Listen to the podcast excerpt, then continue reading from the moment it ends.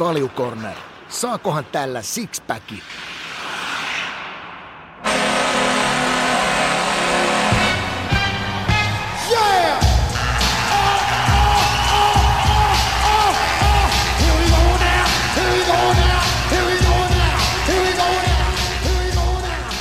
Ja tästä käyntiin Kaljucornerin jakso numero 71. Äänestä varmasti osa taas poimii, että kokoonpanoon on täälläkin heti alkukaudesta tehty muutoksia. Reppuul siis kutsui Juuson tonne Hollantiin viikonlopuksi ja sen verran mennyt taas siellä sitten pitkäksi, ettei avaukseen ollut tällä kertaa asiaa. Nyt siis äänessä Wade ja tietenkin täällä mun vierellä myös Ika tuttuun tapaan. Tervetuloa ja aloitetaan nyt sitten perinteisellä, että miten se on viikko kohdellut nyt? Oikein hyvin. Paljon on tapahtunut. Paljon urheilua, paljon värikkäitä matseja ollut ja Porin pesäkarhut naisissa voitti Suomen mestaruuden. En tiedä oliko ansaittu, mutta aina kun voi mestaruuden voittaa, niin eikö se silloin ansaittu. Et siinä oli kuitenkin kaksi erittäin hyvää joukkuetta, hyvin valmennettu mun mielestä ja uusia yleisöennätyksiä tehtiin, että se oli aika hieno ja SM-liigaa pelattu, värikkäitä, mielenkiintoisia keskustelun aiheita herännyt, SHL pelattu tuossa noin ja sitten tietenkin Valioliigaa, Arsenali oma rämpiminen siinä, että näkee sen, että ei meillä vielä ihan mestaruusjoukkue ole. Että tuommoinen tasaisuus puuttuu, että hyvä ja huonon pelin ero on aika valtava ja sitten pelin sisälläkin tapahtuu vielä, miten nuorille joukkueille tapahtuu sellaisia ylimielisiä vähän siirtoja, että luullaan enemmän kuin osataan. Että pitäisi vähän tietty peliä kohtaan oleva kunnioitus olla vielä läsnä, mutta se tuo sitten kokemus. Ja sitten tietenkin NFL on erittäin mielenkiintoista seurata, kun nyt on tuohon NFL-fantasiin osallistunut, niin se on tuonut tuohon ihan uuden seurannan ja oppinut taas siitäkin pelistä tosi paljon. Kiva viikko oli, kiistatta. Haluatko tässä vielä vähän lähteä leijumaan, kuin hyvin sinulla toi NFL-fantasiviikko meni? Mulla ei sitä tässä listoilla on, niin voidaan sitä kärkeä ottaa sitten heti. No. En mä oikein viitti rehvastella, koska tytär ensimmäisen pelin jälkeen mulle ilmoitti, että eikö tässä ole tarkoitus kerätä pisteitä. Niin meillä oli sitten esikoislapseni kanssa oli edellinen matsi vastakkain ja se otti tuommoinen 100 pinnaa käkättimeen. Kiitos Iinalle tipsistä, että valmistaudun sitten kerää pisteitä oikein kunnolla. Et mulla taisi penkilläkin olla enemmän pisteitä kuin se keräsi koko daami sieltä tämän sarjan aikana. Onko sä muuten huomannut, että ainakin omalla kohdalla on se, että tuulettelee ja seuraa pelejä paljon enemmän. Siis semmoisia, mitä ei muuten tulisi, mihin ei ole mitään kosketuspintaa, mutta kun sulla on jonkun joukkueen pelaaja siellä sun rosterissa, niin yhtäkkiä sua kiinnostaakin mennä katsomaan, mitä siellä häntäpää peleissä niin sanotusti tapahtuu. Onko sulla niin kuin sama tullut yhtään tuossa? Ei, mä oon entistä enemmän ruvennut kiinnostua, kumpi juoksee ja kumpi heittää enemmän ja mihin ne pallot päätyy ja kuka pelaa määrättyjä pelaajia pois ja sitten ennen kaikkea minkälaiset puolustuslinjat siellä on, että kuka puolustaa enemmän juoksupelejä, kuka puolustaa enemmän heittopelejä, missä ne vahvuudet tulee ja sitten kotipelin ja vieraspelin merkitys on aika valtava ja sitten tietenkin painetila, että jos ajattelet, että sulla on rekordi on 0-2, niin päätymällä 0-3, niin season is over. Niin on tuonut kyllä ihan uuden elementin tuohon NFL:n seuraamiseen. Et kiinnostanut taktiset puolelta ja oppinut siitä niin paljon enemmän nyt. Joo, hyvä, että lähdin mukaan. Ihmetyttää se, että kyllä.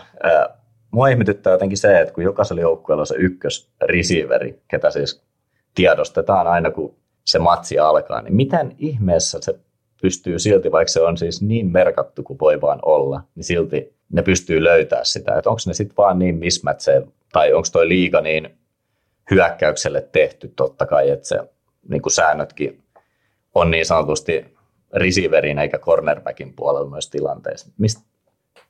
Mistä se johtuu? Mutta nyt jos sä katsot sitten taas, kun mä oon tää puolustaminen kiinnostanut ihan älyttömästi, että millä taitoa tuhotaan, niin se on tylyllä puolustamalla, semmoisella santapaperiosastolla. Ja nehän puhuu siellä, että määrättyjä parhaita pelaajia niin pitää pystyä taklaamaan sillä tavalla, että niiden sielu lähtee pois. Eli viedään ne niin kovaa läpi ja sitten pystytään tuhoamaan vähän reittä, pystytään tuhoamaan käsiä, pystytään tekemään sitä ja tätä. Niin se on ammattilaislaji kovimmasta päässä, missä on kamppailulajin ja määrättyjen kavereiden palkkasekki tulee siitä, että jos me ajatellaan yksi Vatin veljeksistäkin Pittsburghista niin, tai San Francisco Bowsa, niin kyllä ne ei anna sitä armoa. Ne saa siitä ne miljoonat, kun ne tuhoaa hyökkäystä niin sanotusti viemällä niiltä sillä yhdellä törmäyksellä sen sielun pois. Kyllä. Mitäs sitten tämä viikko? Onko jotain, yleensä aina kysytään, että miten viime viikko mennyt, niin mitäs on suunnitelmia nyt tällä viikolla sitten? No kyllä tämä entistä enemmän nyt tietenkin NHL tuossa on oven takana ja liigassa tapahtunut sitten nämä alkukierrokset ja on nousut ja laskut ja SHL:ssä omat leikkisä päällä, niin kyllä tämä taas menee aika pitkälti sitä ja sitten katsotaan, miten toi Arsenal tuossa seuraavaan viikkoon lähtee tämän katkeran tasurin jälkeen. Itse asiassa sekin otetaan äijämäisesti vastaan, sekin pinna. No ei jäädä sen enempää nyt metäällä telineisiin tällä kertaa, vaan hypätään suoraan asiaan, niin helppo kaava tässä jaksossa, eli vastaillaan Ika parhaamme mukaan pitkin viikkoa meille tuleisiin kysymyksiin. Näitä on poimittu tuolta Spotifyn kommenttikentästä ja sekä tietenkin meidän Instagramin DM:stä, mihin toivon mukaan saadaan joskus ne sun mailatkin, kun tuu sinne vierailuun, täytyy vähän kuvia lisäillä. Aihealueena tuttuun tapaan liiga, NHL ja sitä sun tätä ja ensi viikolla sitten vedetään oikein isolla sitä NHL-ennakkoa. Ootko Ika ready ja aletaan hommi? Aina paukuttaa vaan. Eli hoidetaan toi liiga taas ensimmäisenä pois alta ja startataan se nyt sellaisella segmentillä kuin 3 joukkuetta nousussa ja 3 laskussa. Eli ennakko-odotuksiin nähden, mitkä jengit kyykkää ja mitkä vuorostaan sitten suorittanut heti lähtöporteista. Otappa siitä hei koppia. Lähdetään tietenkin nämä, jotka on suunta alaspäin ja isoja pettymyksiä on ollut, vaikka nyt ollaan pelattu 4-6 peli, niin kyllä tämä nyt suunta näyttää. Siellä on aikamoinen painekattila päällä ja sitten kun me tiedetään, kun Suomesta on kysymys, niin faneista lähtien, mediasta lähtien, niin lähdetään jo siihen, että kuka saa ensimmäiseksi potkut ja ketkä pistetään pihalle ja sitä ja tätä. Ja voi vaan kuvitella, että jos liiga olisi auki, niin helvetti olisi oikeasti päällä vielä moninkertaisesti enemmän päällä. Niin mennään tuolta paanan pohjimmaiselta, otetaan tuolta kärpät. Ja käydäänkö, mikä siellä menee, missä mennään? No jos mä lähden Kärpistä eteenpäin, niin eihän toi miljoona miehistö vaan voi pelata tuolla tavalla. Et kaiken lisäksi viimeinenkin peli Rauman Lukkoa vastaan. Katsoin sitä ja ihan ok, hyvä. Ensimmäinen erä olisi voinut tehdä siinä 2 maalia, mutta jäi vähän maalinteko piippuun. Mutta mitä pitemmälle peli meni, niin väsynyttä Lukkoa, joka edellisenä päivänä oli pelannut Kalpaa vastaan, niin tuore Oulun Kärpät, niin mun mielestä ei vaan pääse liikkeeseen. Jos mä ajattelen tätä joukkuetta, missä on, niin täällä on Junttilaa, Berglundia, Turusta, Anttilaa, Koivusta, Kivistöä, Björkvistiä, Koivisto, Ohtama, Atte,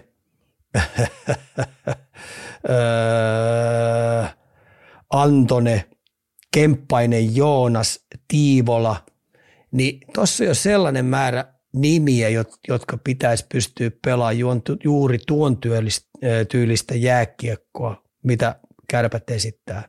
Eli kun on puolitoista vuotta ja siitä eteenpäinkin, tai taaksepäinkin mennään 2, 3, 4 vuotta, niin ne on tunnistettu siitä, että ne pystyy juuri pelaamaan tuon rytmistä jääkiekkoa. Että kerätään joukot kasaan, lähdetään viivelähtö ja karvauspelaaminen, on tämä kaksivaiheisuus ja niin edes poispäin. Ollaan kiekosta huolellisia, niin ei toi Kärpät pysty kyllä toimittamaan juuri ollenkaan. sillä tasolla, millä itse asiassa kun me ajatellaan, että nyt tämä sarjataulukko on pahnan pohjimmaisella, niin ei se vaan sillä tavalla tässäkään vaiheessa pitäisi olla, koska kotonakin ollaan pelattu. Niin mä heitän hyvän esimerkin. Kasper Björkvist, millä ihmeellä se pystyy pelaamaan noin huonoa jääkiekkoa? Millä ihmeellä? Sentterit, kun mä ajattelen, Kemppainen, Tiivola esimerkiksi, niin ei sit sillä SM-liigan tason keskitason alapuolellakaan ole. Tai siis yläpuolella millään tasolla. Ja nämä on sellaisia jätkiä kuitenkin, jotka on ammattilaisena osoittanut jo sen, että ne pystyy huipputasolla olemaan erontekijöitä. Niin mä kysyn, että mitä ihmettä on esimerkiksi tapahtunut tälle kolmikolle. Ja varsinkin Kasper Björkvistin. Mä luulin, että itse asiassa kun se Pittsburghissäkin kävi kääntymässä, niin siitä se on NHL-tason pelaaja.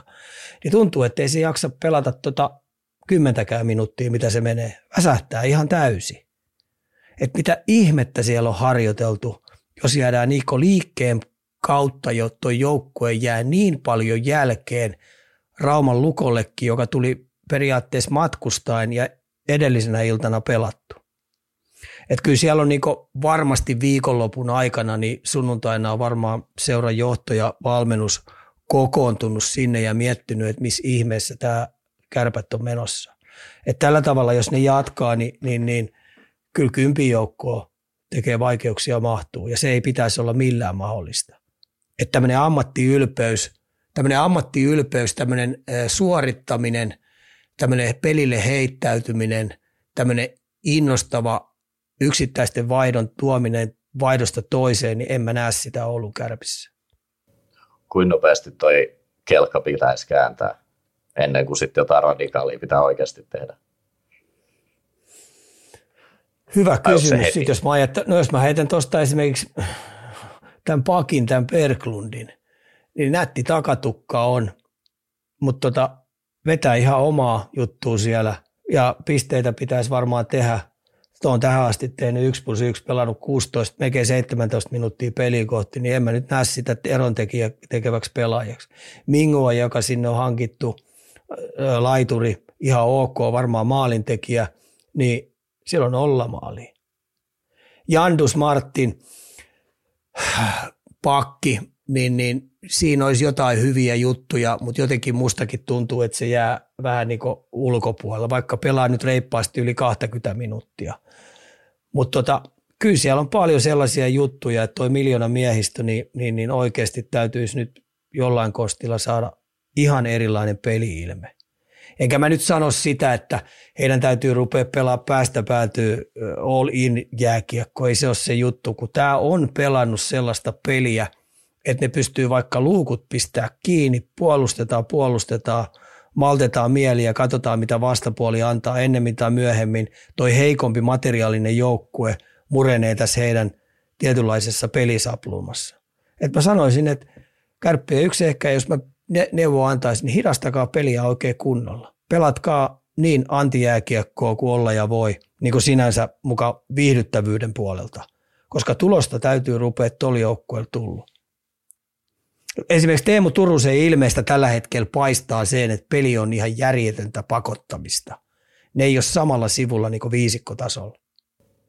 Joo, ettei me ihan petopodiksi, niin otetaan seuraavana sitten ylhäältä päin. Jos tuossa on se ääriesimerkki sieltä ihan alhaalta, niin mikä se olisi sitten positiivisessa valossa? No aika se helppo, Turun pallo seura. Tämä on niin tosi helppo. Turun pallo seura ensinnäkin yhtä mestarisuosikkia nöyrytti himassa tuossa noin. Ei ollut kyllä Ilveksellä mitään jakoa. Ei sit jaon hiventäkään.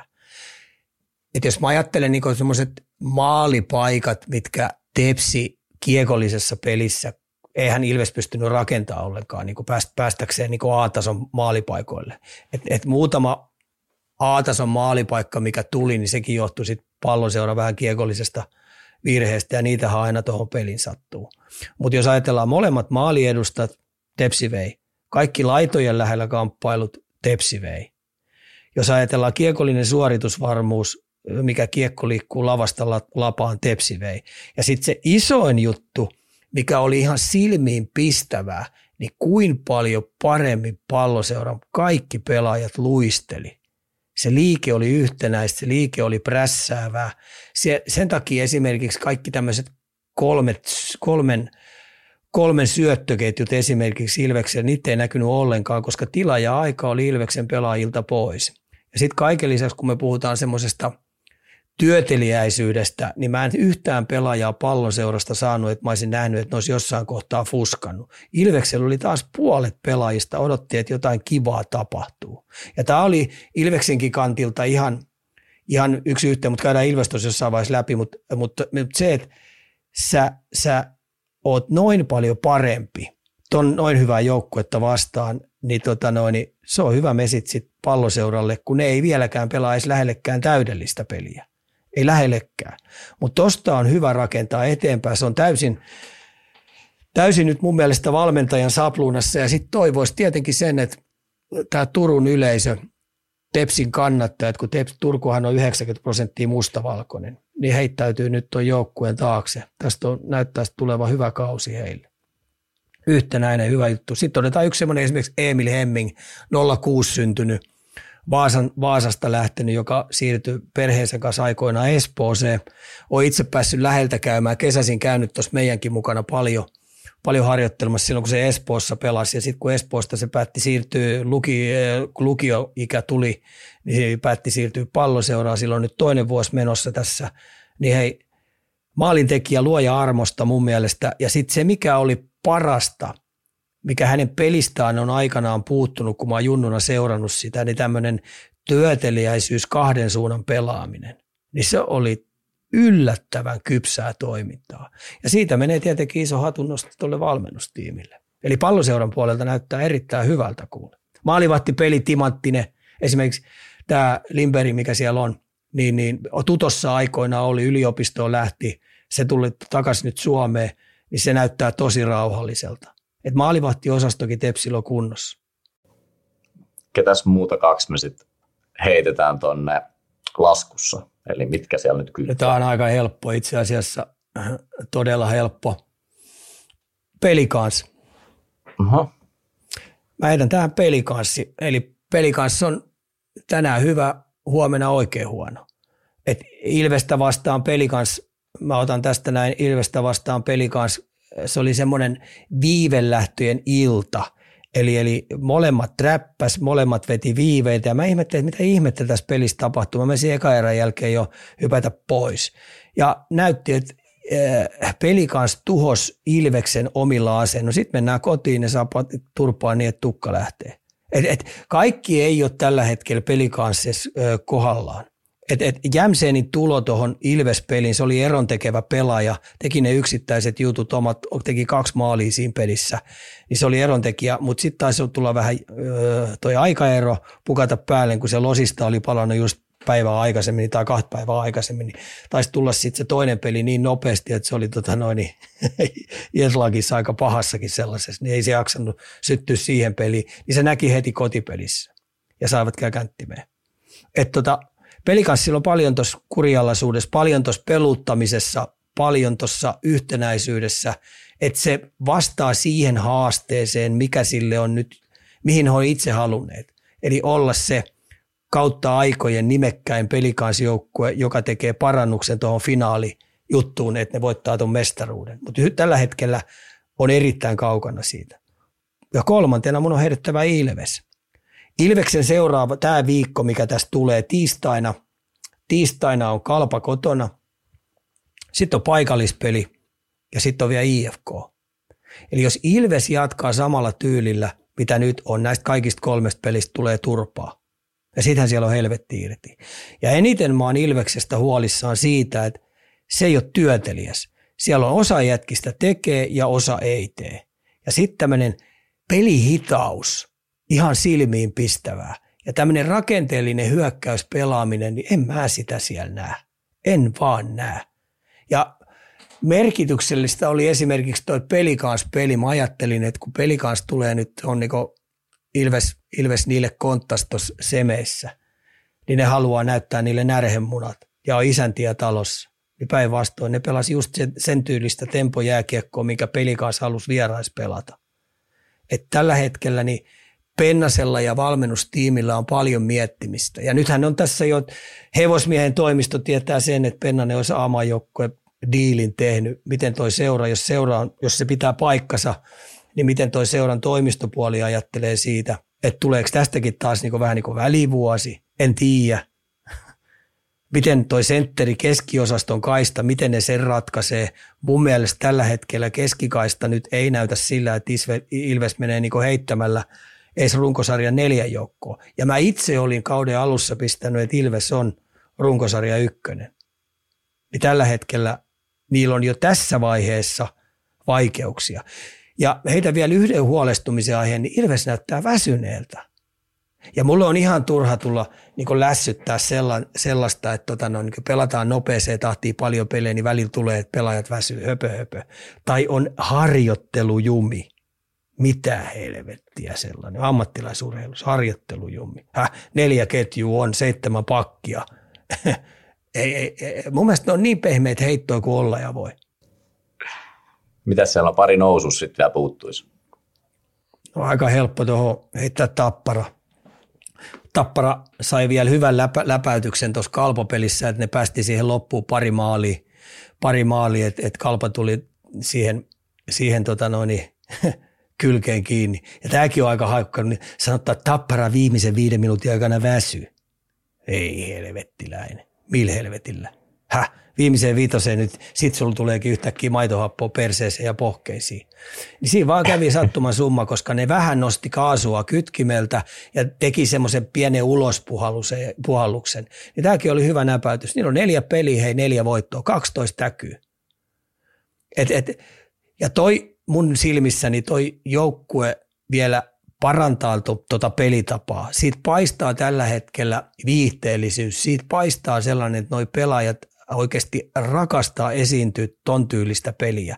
Ja sitten kun siellä on vielä vanhaa, hyvää semmoista seinää, eli selkänojaa vielä niistä peleistä, eli tämmöinen kiekon kierrättäminen, kiekon palauttaminen, kontrollilähdöt, että pakki ja sentteri ja vielä kerran pakki, niin siellä on näitäkin mausteita. Ja sitten kun siellä on hyökkäysalueelle mennään pelaamalla, ja tämä hyökkäysalueen hyökkäyspelaaminen, niin se aiheuttaa kaikille vastustajille tosi paljon ongelmia, koska se on lähes pelipaikatonta. Ja tuolla rosterilla, mikä Tappara on, ja sitten kun ne saa vielä äijiin muutaman sieltä sisään, esimerkiksi Kemiläinen tuli heti sisään, niin sehän tuo jo niille uutta ylivoimauhkaa täysin. Levtsi tällä hetkellä nauttii artistina pelata tuota pelitapaa. Et Tappara on juna menossa kovaa vauhtia. Ja sitten kolmas tämmöinen nousija, niin pakko ottaa Mikkelin Jukurit, hei. Kyllä Olli Jokisella jotain taikaa. Ei paljon muuten Olli Jokista ole taas tuolla lehtien sivulla nähkynyt, että se taisi vähän ylistetty. Tuo joukkue oli taas tuomittu kyllä pahdan pohjimmaisen. No nyt he 5 pelistä kerännyt 11 pinnaa. Ne kävi yhdeltä SM-liigan ennakkosuosikilta, eli Pelikansselta, niin alistamassa sen ihan täysin Lahdessa. Ja eihän sen olisi pitänyt olla mahdollista. Eikö se ole 4-0 viimeinen peli? No 4 omppu. Siitä oli aika kiva pakata kassit kotiin ja lähteä Mikkeliin takaisin. Et kyllähän jotain hyviä juttuja Olli Jokinen tekee. Se saa sen joukkueen syttymään, se saa sen joukkueen kamppailemaan, se saa sen joukkueen ole karhea silloin kun pitää. Se saa sen joukkueen tavalla tai toisella pelaamaan aina ilta toisensa jälkeen vastustajan vahvuudet pois. Ja itse vielä löytää sieltä jotain heikkouksia, mihin ne iskee. Iso hatunnosto Mikkelin Jukureille ja Olli Jokiselle varsinkin. Olisi ihan hyvä rupea päähän siitäkin puhua, että olisiko se meidän seuraava valmentajanimi. Ei me kauan pystytä Olli Jokisesta meinaa nauttia, että hyvin äkkiä, kun se on kuitenkin Pohjois-Amerikassa elänyt tosi pitkään, niin näillä kokemuksilla, mitä se on liigasta kerännyt, niin kyllä sitä ruvetaan miettimään tuo Pohjois-Amerikassakin sillä tavalla, että jos se lähtisi johonkin NHL-organisaatioon, johonkin tehtävää siellä. Tuskin heti päävalmentajaksi ainakaan lähde sitä liputtamaan tässä, mutta opettele sitä NHL-arkea niin kuin valmentajana siellä, mitä se on. Onko se sitten AHL:ssä vai onko se sitten jotain apuvalmentajahomppeja. Kaljucorner. Ja juttu karkailee kuin vanhan miehen virtsa. Jaha, siinä meidän vehkeet taas sanoi hetki sitten irti. Toivottavasti saatiin ääniraidat kokonaisuudessaan maaliin, mutta jatketaan oikeasta kohdasta toivon mukaan. Eli täällä oli ekstrana vielä tällainen kysymys, että viime jaksossa käytiin liiga-osiossa paljon läpi länsirannikon joukkueita, mutta mitenkäs ei niin länsirannikolla majailevat Saipa, KK ja Jukurit. Posit ja negat noista joukkueista, kiitos. Ja Jukurithan tuossa nyt tuli, niin, eli Saipa ja KK toivotaan tuosta ihan pienet ainakin poiminnat. No on tämä kyllä aika mielenkiintoinen, kun sä ajattelet, että tämä kolmikko, niin ne on kuitenkin niin lähekkäin toisilla, niin ne kilpailuttaa toinen toisiaan ja tässä on kuitenkin Saipaa, kun ajatellaan, ja tietenkin myös KK:ta, joka oli Jukureiden kanssa pitkään, oli siinä mestishommassa. Niin kuin ollakaan, niin Jukurit on ottanut nyt tämän paalupaikan, ja Saimaan pallo on ollut siellä pohjalla, ja tässä kun ketä ollaan koko aika vähän hehkutettu ympäriinsä, että KK on se ykkösjoukkue ja pärjännyt oikein hyvin, niin KK:lla on ollut erittäin vaikea alku. Eli maalivahtipeli ei ole mun mielestä onnistunut, niiden peli on heitellyt ihan älyttömästi. Onneksi ne sai tuon 1-3 pisteen vapauttavan voiton, jos niiden peli lähtisi tuosta rullaamaan, mutta kyllä Salolla on kova jumppaus siellä. Ja sitten kun itsekin olen KK:ssa joskus valmentanut, niin mä tiedän sen seuran johdon siellä, että ne on aika malttamattomia ja siellä on aika tulinkatkustakin niin jääkiekko-kommentointia tulee, että mielipiteet on suuntaan ja toiseen ja ne heilahtelee aika paljon ja varsinkin ne elää niin kovin siinä voittamisessa ja häviämisessä, niin siinä Salolla aika paljon jumppaamista sen kanssa, että se saa tietynlaista työrauhaa siinä. Et paljon on hämmentäjiä.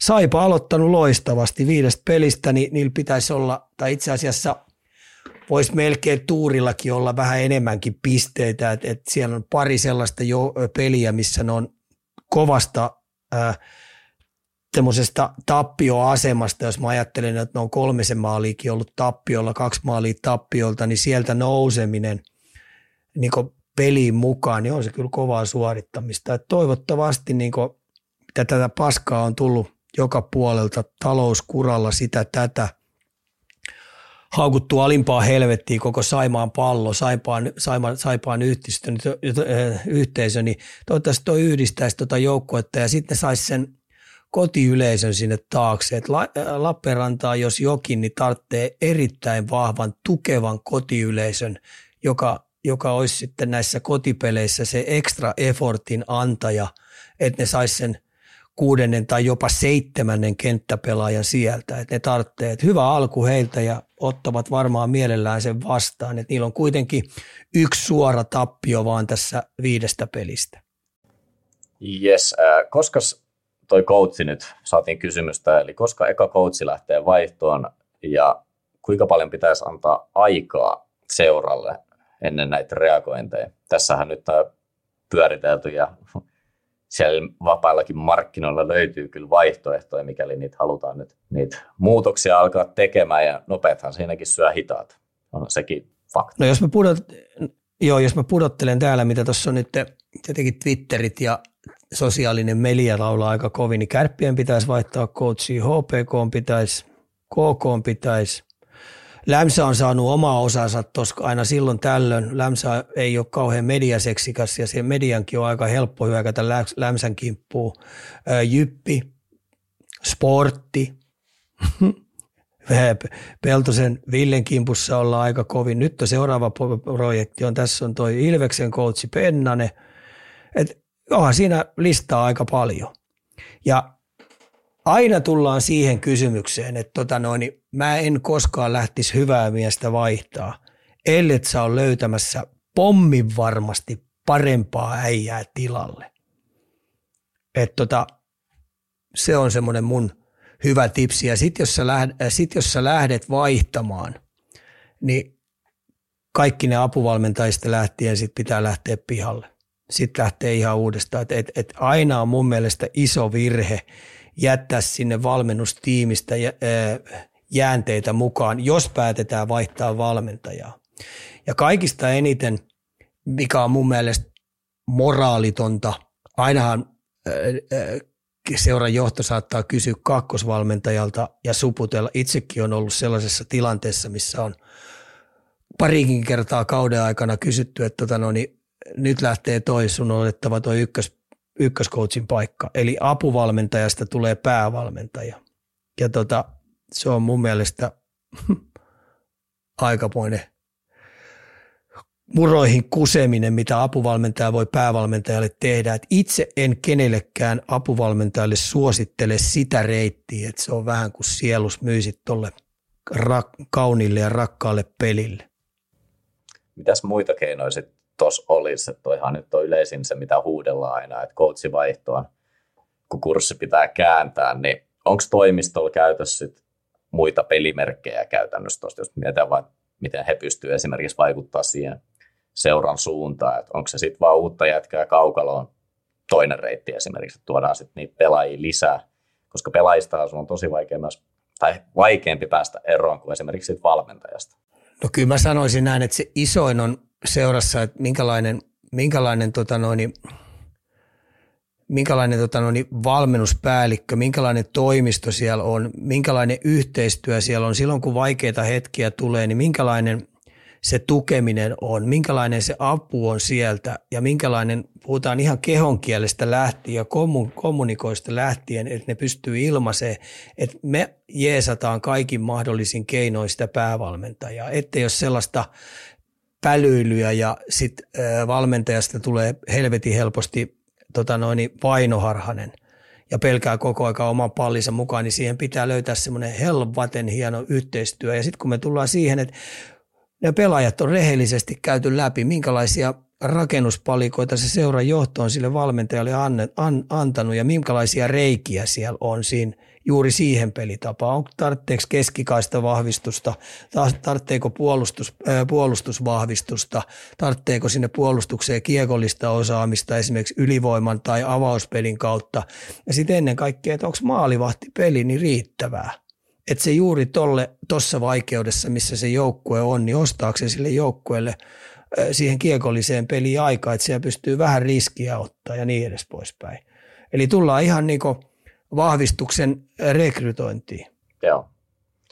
Otetaan me sitten seuraavana ehkä eniten palstatilaa kerännyt tapaus Reunanen käsittely. Eli mä nyt uskon, että Leijona osaa ainakin meidän kuuntelijoista tietää tämän kyseisen keissin, mutta lyhyesti avattuna siis Kalpa-Lukko-pelissä Tarmo Reunaselle ulosajo epäurheilmallisesta käytöksestä, joka alun perin sitten vielä julkistettiin rasistisena huuteluna tai käytöksenä.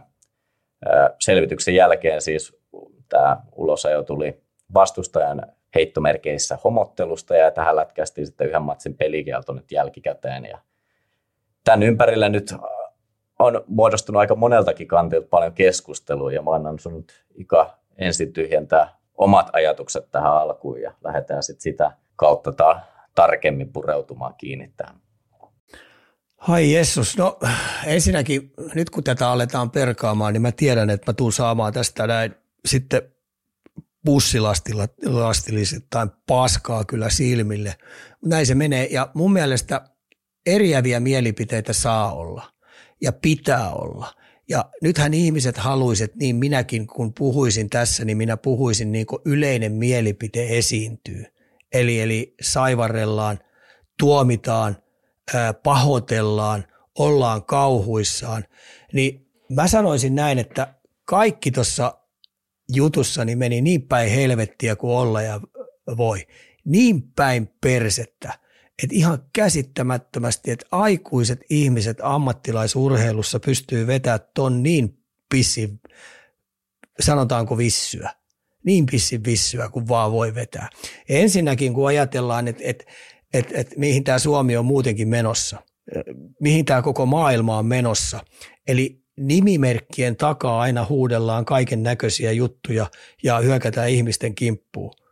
Ja sit sut pystytään niin kuin itse asiassa tuomitsemaan alimpaa helvettiin. Ja kuin nopeasti sosiaalinen media niin hyökkää ihmisten kimppuun saman tien. Mutta tätähän ei, esimerkiksi tuomarithan olisi pystynyt tämän seivaamaan tosi helposti. Lähdetään nyt siitä liikenteeseen. Peliä pelottu alusta asti. On varmasti vastapuoli tehnyt gameplanin siihen, että siellä on Tarmo Reunanen, heidän ykköspakki, kiekollinen pakki. Kaikki sen puolen vasemmat laiturit täytyy pystyä olemaan sen suoraan lärvissä. Pystyy ottaa tila ja aika pois. Vittuilkaa sille todella paljon. menkää ihon sisälle. Saadettu antaa jopa tiettyjä apuja siihen verbaliikkaan, mitä heitetään, jotta sillä saadaan vatinurin ja jotta saadaan sen kiekollinen peli kärsimään. Plus, että fyysinen pitää olla just niissä rajamaiden, käyttää keppiä vähän nilkkoihin, käyttää keppiä vähän tai pistää poikittaista mailaa kevyesti vähän kylkeen ja sitten suuttaa vielä, aina kun on paikka, niin saman tien sen kanssa vähän vääntää. No kuin ollakaan, niin, koska mä en usko, että Tarmo Reunanen yhtäkkiä vaan päättää huutaa. Ihan sama kuin mä menisin kauppaan, niin mä päätän huutaa jollekin tuntemattomalle ihmiselle, joka kulkee siitä ohi, niin mä sanon, että vitu homo. Kukaan tee sillain. Eli kun tunteet on pinnassa ja on kokenut jotain väärää, niin Tarja on todennäköisesti yhtäkkiä päättänyt teräyttää tuosta noin tollaisen. Ja sehän oli tosi lapsellinen heitto. Siis tosi lapsellinen heitto. Se on, totta kai se on siis niin lapsellisen hönöheitto kuin olla ja voi. Eikö niin? Kyllä. Ja saman tien kun sammakko pääsi suusta, niin tarjoajat voi vissu. No se, kenelle se on huutanut, niin sehän tuuletti saman tien. Ahaa, mä oon päässytkin sen ihon alle nyt oikein kunnolla. Niin tässäkin tapauksessa, niin miksei se tuomari, kun ne tiesi, että tässä on nyt aika otettu jo ja väännetty ja käännetty ja tunteet on pinnassa, niin miksi tuomari ei mennyt siihen liian tämmöinen, Tare, aika hönöheitto, että seuraavasta mun on pakko muuten pistää sut tonne kympille. Et, älä tollaan höitä. Se olisi päästy sillä eteenpäin, eikö niin? No nyt tästä sitten kun mentiin eteenpäin, niin se yhtäkkiä tuomari käy söpöttämässä ja se heitetään sitten 5 plus 20. Tänä päivänäkään mä en tiedä, mistä heitetään 5 plus 20. Mikä on rasismia siellä, mitä heitetään, vai onko se sitten tämmöinen, sanotaanko näin, että äijä on maitojunalla tullut taas. Mun mielestä se on kiusaamista. Pahimmasta päästä, eikö niin? Mutta kyllähän, eikö niin? Kyllä. Onko kartalla Valtteri vielä? Täällä on. Niin mä yritän nyt tässä vaan löytää, että mitä toi pelaaminen on. Siellä mennään, siellä koitetaan henkisesti tuhota, siellä koitetaan fyysisesti tuhota. Tämä oli kuitenkin niin pieni juttu loppuviimeeksi. Ja iso juttu myös sitten sille, joka heitti, koska se tiesi, että mä oon nyt saanut vähän Tareen pois tuosta hänen omasta pelaamisesta, päässyt se ihon sisälle. No tämä, mikä sitten jatkuu, Tarehan heti pelin jälkeen nosti lapasen virheenmerkin ja pyyti anteeksi, huonoa sanomista, huonoa sammakkoa. That's it. Meistä kukaan ei usko, että Tarmo Reunanen on homofobinen kaveri tai rasisti. Niin sehän nyt ehdittiin sitten tämän rasistijutun, kun tuli liikenteeseen, niin se ehdittiin ulkomailla tuomita jo. Ja sitten se ei pääse siitä maineesta eroon. Eli mitkä on ne korvaukset, mitkä Tare voi vaatia SM-liigalta tai tästä tuominnasta, mitkä on, koska tämä on hirveä mainehantta. Ja sitten kaiken lisäksi, mikä tässä on vielä lisää, niin SM-liiga ei ole millään tavalla vielä pistänyt näitä että mistä lähtee pihalle tuolla 5 plus 20. Mitkä on ne sanat, mitkä lähtee. Ei ole tullut. Eli tämä on niin kova esimerkki, että tästähän nyt tasapuolisuuden muoksi, vähänkin kun mennään kiusaamisen puolelle, vähänkin kun mennään verbaliikan puolelle, mitä sanoja on, niin sieltä pitää tasapuolisuuden jätkellä lähteä 5 plus 20 ja aina tulee yksi pelikieltoa. Eikö niin? Koska muutenhan Tarmo Reunanen on kokenut vääryyttä. Kyllä. Tämä on aika kova esimerkki. Ja nyt sitten tässä on hauskinta se, kun Tarmo Reunanenhan ei kuulu pelaajayhdistykseen. Ja tällä keissillä ei ole mitään tekemistä myöskään Tarmon kanssa, vaan tämä olisi pitänyt olla esimerkkitapaus kaikille pelaajayhdistys, ei ole millään tavalla ottanut kantaa. Että nyt viheletään tämä leikki heti pois.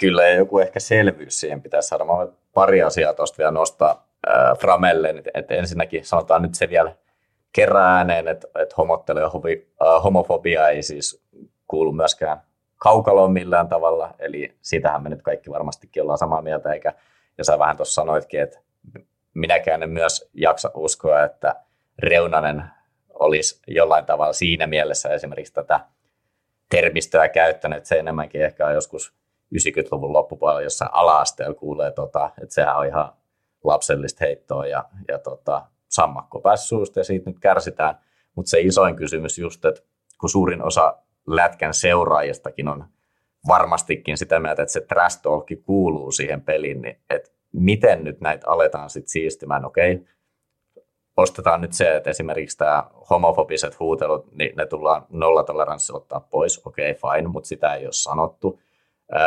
Toiseksi se, että mihin se raja sitten vedetään, niin kuin sä sanoit. Eli esimerkkinä nyt mä heitän, että mitä sitten, jos siellä kuuluu, että seuraavan vaihto mä tapan sut. Mikä siis vieläkin kuulee, jos sä menet katsomaan lätkäpeliin, tämmöinenkin saattaa ihan hyvin tulla siellä. Niin ylittääkö se esimerkiksi tommonen sitten sen rajan, että okei, siellä on uhattu oikeasti niin kuin vetää henki pois, vaikka siinä on kuitenkin, eihän kukaan siellä oikeasti ajattele, että okei, nyt toi menee ja lähtee siellä niin kuin oikeasti tätä toteuttamaan tällä tavalla, miten se on ilmastu. Et se on se ehkä niin kuin mitkä sieltä ensimmäisenä muut nousee, että miten se linja pysyy ja mihin se raja vedetään, kun sitä ei ole tehty nyt. Ja sitten mä heitän tästä, hei, pää pystyssä koko ilta tulee, fuck you motherfucker, I kill you. Tai sitten sä huudat ruotsiksi ne, tai sä huudat sen tsekeiksi. Tämä on ihan, niin hei, seuraavan kerran kun kurvaat maalin takana, niin sun lähtee pää irti. Nämä on tällaisia juttuja, mitä siellä tulee koko aika, tulee jatkuvasti. Ja nyt kun näitä ei ole linjattu, niin nämä on kaikki, hei, täyttää kiusaamisen. Jos me mennään ihan niin kuin karrikoiden näistä tästä eteenpäin, niin nämä on kaikki kiusaamista, eikö ole? Ja ihan puhtaasti. Laittomia uhkauksia. Niin. Laittomia uhkauksia, niin on. Ja nyt hei, tästä on kokonaan ihmiset, kun ne puhuu, että nämä on esimerkkiä nuorisolle. Nämä on esimerkkejä, niiden pitää toimia kuin mallikansa. Nyt unohdetaan ihan täysin se, että ammattilaisurheilu on ammattilaisurheilu. Siellä pelataan työpaikoista, siellä pelataan isoista asioista. Ja sitten on junioriurheilu, on junioriurheilua. Ja mä meidän A-junnut junioriurheiluksi ja siitä alaspäin. Niin A-junnu valmentajien, siellä on 2 valmentajaa ja sitten siellä on tuomarit. Niin niiden isoin tehtävä on pitää kaikki henkisesti ja fyysisesti terveinä. Se on niinku ykköslähtökohta. Ja siinä on tätä kasvatuspuolta mukana koko aika. Siinä on käyttäytymistavat koko aika puolella niinku mukana jatkuvasti. Mutta heti kun me tullaan ammattilaisurheiluun, niin se on täysin eri palloperi. Siellä yritetään tuhota toisin elinkeino. Siellä yritetään saada toinen näyttää henkisesti ja fyysisesti täysin aasilta, jotta mä pääsen tässä mun työelämässä eteenpäin. Ja sitähän tämä aikuiselämä on, eikö ole? Kyllä. Olikohan meillä tosta vielä, mitäs, on vähän aina tuommoista varpailla olemista tämmöiset aiheet, toivottavasti nyt saatiin ainakin. Munhan ei tarvitse olla hissukseen. Tämä on valintakysymyksiä, kun sä oot ammattilaisurheilut. Sun täytyy tietty kovuus kestää. Ja tämähän on ihan pientä, siis tosi pientä, mitä jääkiekkokaukalossa ammattilaisurheilijat huutaa toisille versus mitä tuolla sosiaalisessa mediassa tulee, mitä siellä kiusataan, miten siellä heitetään ihmisiä pussin alle, miten siellä valehdellaan, miten siellä kaivetaan toiselle kuoppaa, niin tämä jääkiekko on niin ihan, ja ajattele mikä meteli siitä nousi, ihan järjetön meteli. Plus, että vielä siis kauheinta tuossa on, eli Tarmo Reunasta ei seuraavaan peliin päästetty työpaikalle ton huudon takia, ja se tuli maksaa sille, jos sillä on 300 000 pahvi, niin 60 peliä jaettuna 2. Laske siitä paljon se tuli sille maksaa.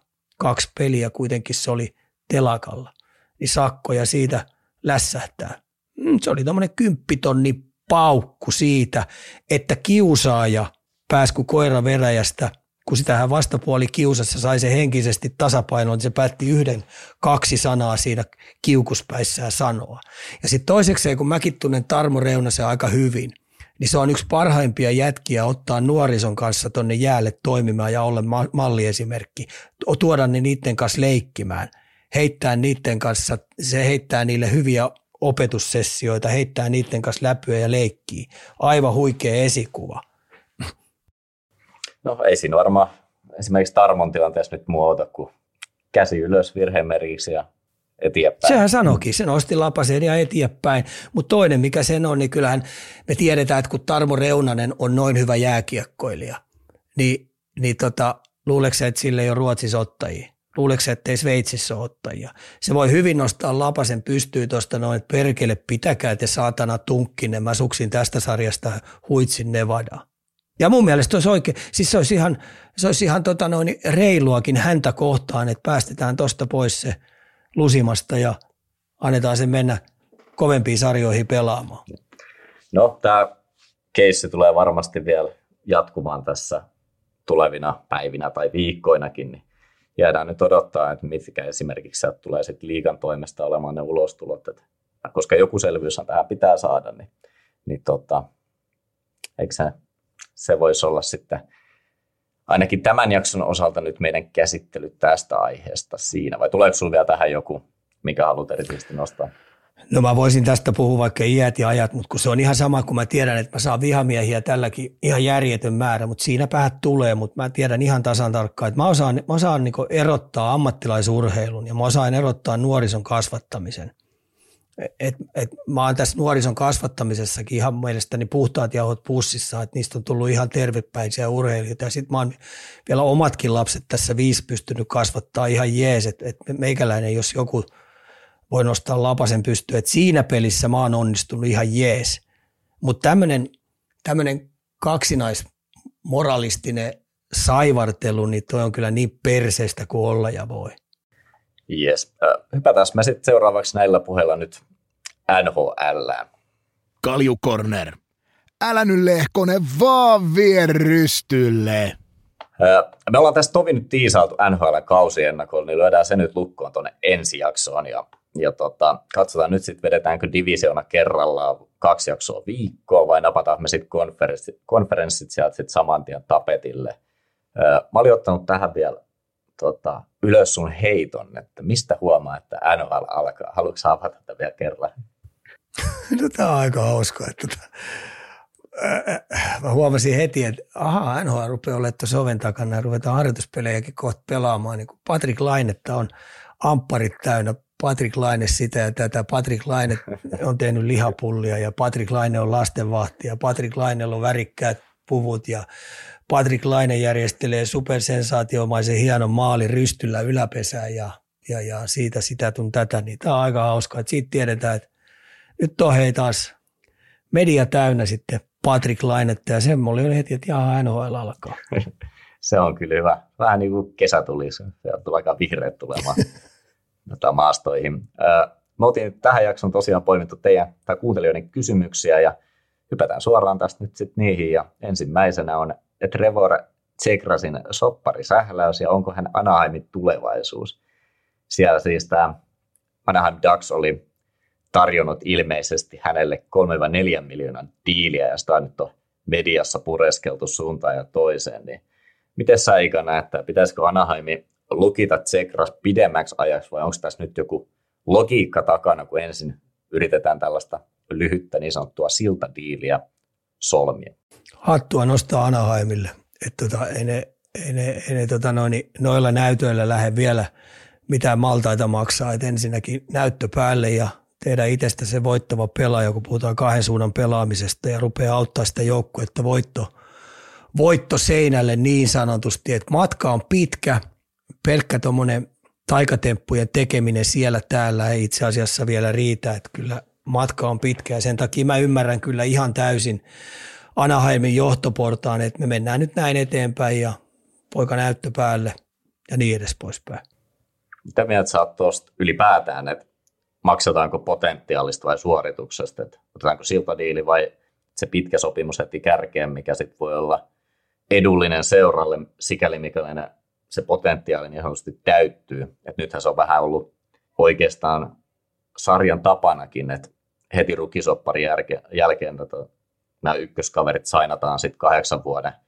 On se sitten 7,5 miljoonaa vai mikä se onkaan se diili ja sitten vähän niin kuin betsataan siihen tulevaisuuteen. Niin kumpi sun mielestä on oikea vai onko se ihan tapauskohtaista sitten niin kuin tässäkin tapauksessa? Tuo on hyvä toi betsataan siitä tulevaisuudesta, että jos se ehkä saattaisiko ei olla ihan varmoja, mutta jos se sittenkin näyttää. Mutta tuo petsaus on hyvä, että et sä niinku pelaat peliä ja mä sanoisin näin, että mä arvostan niitä organisaatioita, jotka oikeasti on sitten satavarmoja. Esimerkiksi otetaan tuossa nyt Matthewsin kohtaa keississä. Matthews kuitenkin isokokoinen keskikaistan pelaaja, maalintekijä, luoja armosta, osoittanut sen, että tuommoisessa paikassa kuin Toronto, niin se pystyy sen rukisesongit painaa kyllä aika kovalla sykkeellä ja kaikilla oli tietoa, että kun kokemusta tuossa kerääntyy koko aika, niin tuon pojan pääviä tulee kestää ja pystyy tekemään niin kuin runkosarjasta tulossa, toivon mukaan pystyy tulosta tekemään. Jos on hyviä apureita, niin pudotuspeleissäkin, niin tällaisissa tapauksissa kyllä, mutta sitten kun me mennään ihan näihin, että jotka siellä täällä ja on vielä monella osa-alueella on paljon tekemistä, että näkyy selvästi tiettyjä heikkouksia ja sitten jos siellä on vielä sillä lailla, että tämmöinen kamppailupelaaminen on vielä pehmeällä tasolla, puolustuspelaaminen on pehmeällä tasolla, niin en mä kyllä lähtisi mitään kovia tilejä tekemään. Sitten jos se siitä lähtee, niin sitten se lähtee. Eikö Matthewsilläkin ollut se sopimus silleen, että sehän loppusi, tai se oli vielä, olisiko ollut 5 tai 6 vuotta silleen, että ne ei saanut sainattua edes häntä 8 vuotta, että olisi kyllä halunnut. Mun muistaakseni siinä oli vielä sellainen, että nythän esimerkiksi heillä oli vaarassa tämä, että menettää käytännössä ilman mitään Matthewsin. Että... Sehän noissa on aina vaarana, että saatetaan sitten menettää, mutta sitten taas kun tehdään ihan poskettomia tämmöisiä 8-10 miljoonan diilejä 8 vuodeksi, niin mitäs jos se on suunnin piirtein kolmoskorin pelaaja, niin sä oot sidonnut sen seuran tulevaisuuden aika kovaan paikkaan. Tuo kuitenkin rupeaa putoamaan noita vapaita agentteja sellaisiin, että sä voit yhtäkkiä saadakin 3 hyvää pelaajaa sillä hinnalla. Että toi on kyllä aikamoista taiteilua ton palkkakaton kanssa ja sen takia toi NHL on luonut oman systeeminsä aika tasaiseksi, että toi sarja pysyy tasaisena ja sitten tämmöinen omista rakentaminen, että jos ne sen saa vielä jollain kohdalla vielä tajottuu sillä tavalla, että sillä on valtava merkitys, että jos sä omista varauksista pystyt rakentamaan pelaajia, niin sä saisit jonkun niin sanotun edun siitä, että tämmöisen palkkakattoa jonkun edun, että sä pystyt niitä tekemään. Kyllä. Muistaakseni mä oon kerran aikaisemmin ollut kanssa täällä juontohommissa, kun me ollaan näistä puhuttu ja silloinkin me käytiin tätä läpi ja oltaisiko nostettu just tämä, että sun oma varaus pitäisi olla sauma maksaa sille enemmän ilman, että se vaikuttaa palkkakattoon, koska sä oot kasvattanut sen. Se oli se meidän konsensus, mihin me päädyttiin, että tämä olisi esimerkiksi hyvä tapa palkita sit siitä, että sä oot rukista lähtien tuonut sen pelaajan niin sanotusti liigaan ja koulinut siitä sen tason pelaajan, mikä siitä lopulta tuli. Ja sua palkittaisi siitä, että sä saat sen sit maksettua enemmän ilman, että sulla sit siitä palkkakattoon aiheutuu kolhuja, koska kyllähän noit ylihintaa tosi usein tietyt, varsinkin Kanadassa, kun verotus on paljon isompaa kuin esimerkiksi tietyille jenkkiosavaltioilla, niin oot niin sanotusti alakynnässä näissä neuvotteluissa. Otetaanko me toinen sopimusnosto? Se löytyy Tampasta, eli Stamkosilla ei ole vielä uutta diiliä. Huhuja on, että ei tule jatkamaan. Florida on heitelty ehdokkaaksi, sillä vuoden jälkeen palkkakatossa on tilaa ja sama osavaltio. Voiksikaan olla, ettei Stammer jatka tulevan kauden jälkeen Tampassa? Kaikki on aika mahdollista, mutta kyllä se aika hurjalta kuuluu. Että se nyt tuossa kautta rantaa ja median kautta tuli selväksi, että Stamkosilla oli mennyt vatinurin. Että niin hän odotti sitä, että seura on hänen kanssaan neuvottelupöydän ääressä ja sopimukset viedään aika järjettömän helpostikin maaliin ilman minkäännäköisiä ongelmia on tullut ja hän kyllä kuulutti sen, että ei hyvältä näytä ja hän on erittäin vihainen. Ja tässä on kuitenkin hauska juttu se, että kun Stamkosista puhutaan, niin kuin hyvä se on viime vuodet ollut. Sen Stanley Cupin mestaruuden jälkeen, mikä niillä oli tuossa, kun se oli loukkaantunut, niin se tuli sen yhden pelin pelaamaan. Niin sen jälkeen se on pistänyt itsensä kuntoon ja itse asiassa, jos me ajatellaan tämmöinen monipuolinen, kun hänhän on, ajatellaan, että se on pelkkä maalintekijä ollut, maaliruisku, niin kuin monipuoliseksi pelaajaksi hän on tässä kuitenkin tämän loukkaantumisen jälkeen itsensä luonut tuohon. Ja sitten se on täydellinen täsmäase vielä ketä tahansa joukkuetta vastaan, kun hän pystyy syöttämään, hän pystyy tekemään maaleja, hän pystyy puolustamaan, hän pystyy rytmittämään eri tavalla ja löytää heikkouksia vastusta. Että todella monipuolinen pelaaja. Niin erikoiset on kuulostanut tämä saaga mun korvaa ainakin, että ihan oikeasti, että onko Tampalla ihan oikeasti varaa edes vittuilla niin sanotusti Stamkosille. Mitä sä oot mieltä sitten tästä? Tämä ei nyt ole suora lainaus, mutta GM oli kuitenkin ilmoittanut, että luokkaa, että Stamkos on uskomaton pelaaja ja haluttaisiin, että se jatkaa ja diipa daapa, mutta faktat on kuitenkin se, että pitää koko seuran tulevaisuutta ajatella, niin voiko tuossa oikeasti olla sauma, että koska se sopimus kuitenkin loppuu sitten, että jos on päättänyt, että ei vaan pysty, ei riitä rahaa maksaa Stamkosille tästä tämän vuoden jälkeen, niin voiko he kaupata sen esimerkiksi siirtoikkunalla, tai kannattaako heidän tehdä se, jos ne tietää, että muuten se lähtee ilmatteeksi, koska he ei tule tarjoamaan sille ensi vuoden jälkeen diiliin. No tämä on ihan semmoinen, että mikä se valuu olisi sieltä, mikä tulisi takaisin. Ja sitten ennen kaikkea mä ainakin tekisin sen sillä tavalla, että mä istuttaisin Stamkosin alas ja mietittäisiin sen kanssa niin kimpassa tämä homma, että mikä on. Ja ollaan reiluja ja rehellisiä sen suuntaan, että tämä on tilanne, mitä tehdään, onko hänellä ehdotuksia, miten sä haluat, että toimitaan, mitä jos me ollaan tällaisessa tilanteessa, niin käydä sen kanssa nämä kaikki kortit avoimesti läpi ja sitten eteenpäin. Mä uskallan väittää, että Stamkokin olisi tyytyväinen siihen. Eikö tuossa ole kuitenkin se vaara, että esimerkiksi jos tämän tason pelaajalle niin sanotusti näytetään persettä, niin kyllähän se vaikeuttaa. Tai mä voisin kuvitella ainakin, että se vaikeuttaa sit niin kun esimerkiksi vapaiden agenttien sainaamista organisaatioon, jossa esimerkiksi heidän kaikkien aikojen pelaajaa kohdellaan sit huonosti, jos voi sanoa. Vai onko se vaan ihan puhtaasti business is business? No business on businessta, mutta totta kai se jättää pienen särön sinnekin. Ja aina näillä kaikilla on sitten, kun jos näitä tulee paljon, niin siihen likaiseen pussiin niin kerääntyy sitten juttuja ja saattaa myös vaikuttaa.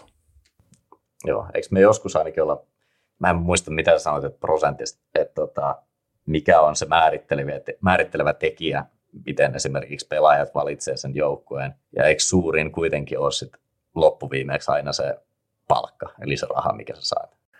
No joo, ja se mikä jää vielä lapaseen, se on niinku iso juttu. Ja sitten me tullaan tähän niinku ilmastoon ja sitten me tullaan siihen mediapuoleen ja sitten me tullaan matkustukseen ja niin edes poispäin. Ja sitten tietenkin pelaajia kiinnostaa se kans loppuviimeeksi kans, että minkälainen joukkue siellä on, minkälainen muita pelaajia siellä on, minkä tasoisia on. Monta monessa, että monet pelaajathan sitten kun on hyvässä tilanteessa, että ne pystyy itse vähän määrittämään sitä omaa tulevaisuutta, niin ne pistää plussat ja miinukset ja sitten sitä kautta sitten valkkaa sen joukkueensa, kenellä on oikeasti paukkuja tehdä se. Joo. Otamme seuraavana toi käsittelen tämä Logan Coolin maali, eli sitä ei varmaan kaikki ole ehkä nähnyt, mutta sen mä huomasin ainakin sun Twitterissä olit jotain kommentoinut tähän, eli tässä Arizona ja Losin harkkamatsiksi, eikö mahtanut Australiassa olla, niin 04 Joo. syntynyt prospekti teki aikamoisen taidon näytteen ja meitä lähestyttiin sitten sen tiimoilta, että kuinka paljon ja millä tavoin pelaajat voivat vielä kehittyä tulevaisuudessa. Eli varmaan haetaan sitä, että onko meillä kohta molemmissa joukkueissa pelkkiä McDavideja siellä kentällä, vai mihin suuntaan toi peli on niin kuin tällä hetkellä voitosta mennä.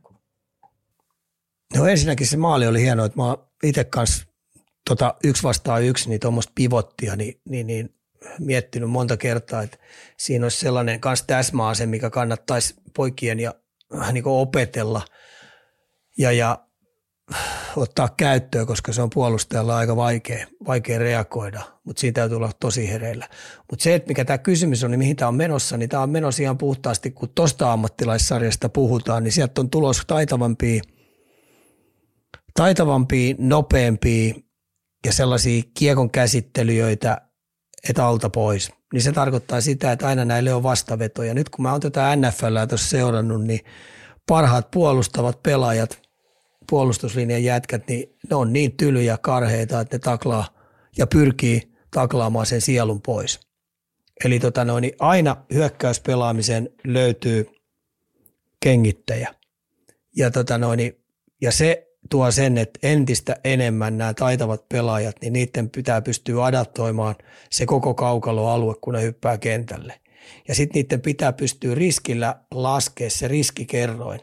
Milloin mä ajaa ahtaaseen väliin, onko siellä tulos kolmas pelaaja vielä vastaan, pystyykö mä sen väistämään. Eli tullaan tämmöiseen pelin hahmottamiseen, kontaktipelin hahmottamiseen ja vielä siihen elementtiin, että millä tavalla mä otan sen taklauksen vastaan, mikä tulee ja silti mä saan siitä ehkä vielä liike-edun ja voimaedun ja mä pystyn sen päättämään suorittamiseen.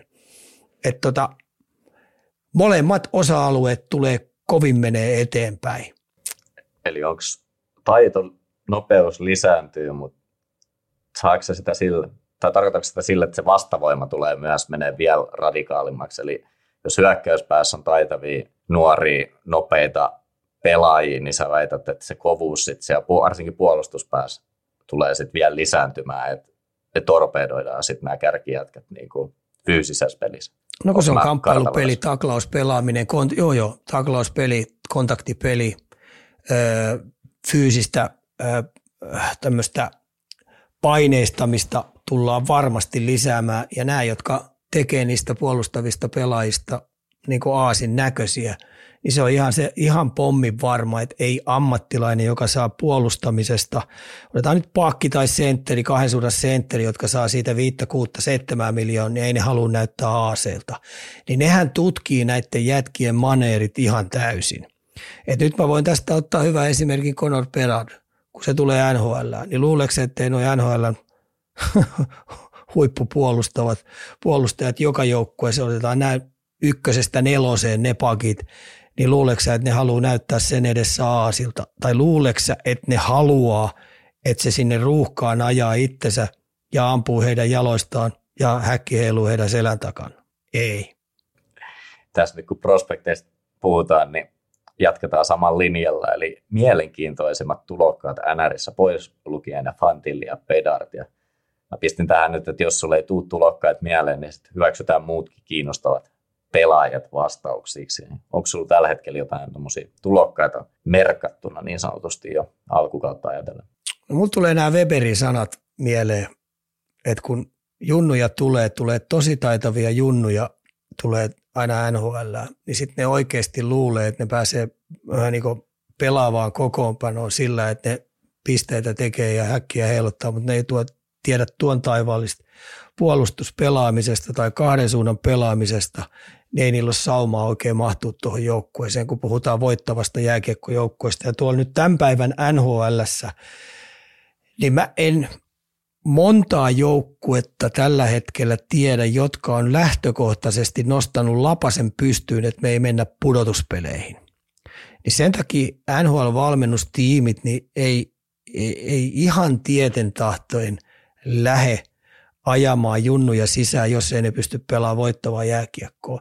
Ja sen takia niin kun mä odotan nyt aina tämän harjoitusleirityksen loppuun ja sitten kun toi runkosarja alkaa, niin se ensimmäiset 10 peliä, siellä saattaa joku junnu pelata se eka 9 peliä ja sitten se lähdetään farmiin tai takaisin junnuihin pelaa, koska sen jälkeen se saa sen vuoden edun siitä, jos ne pitää se ylhäällä.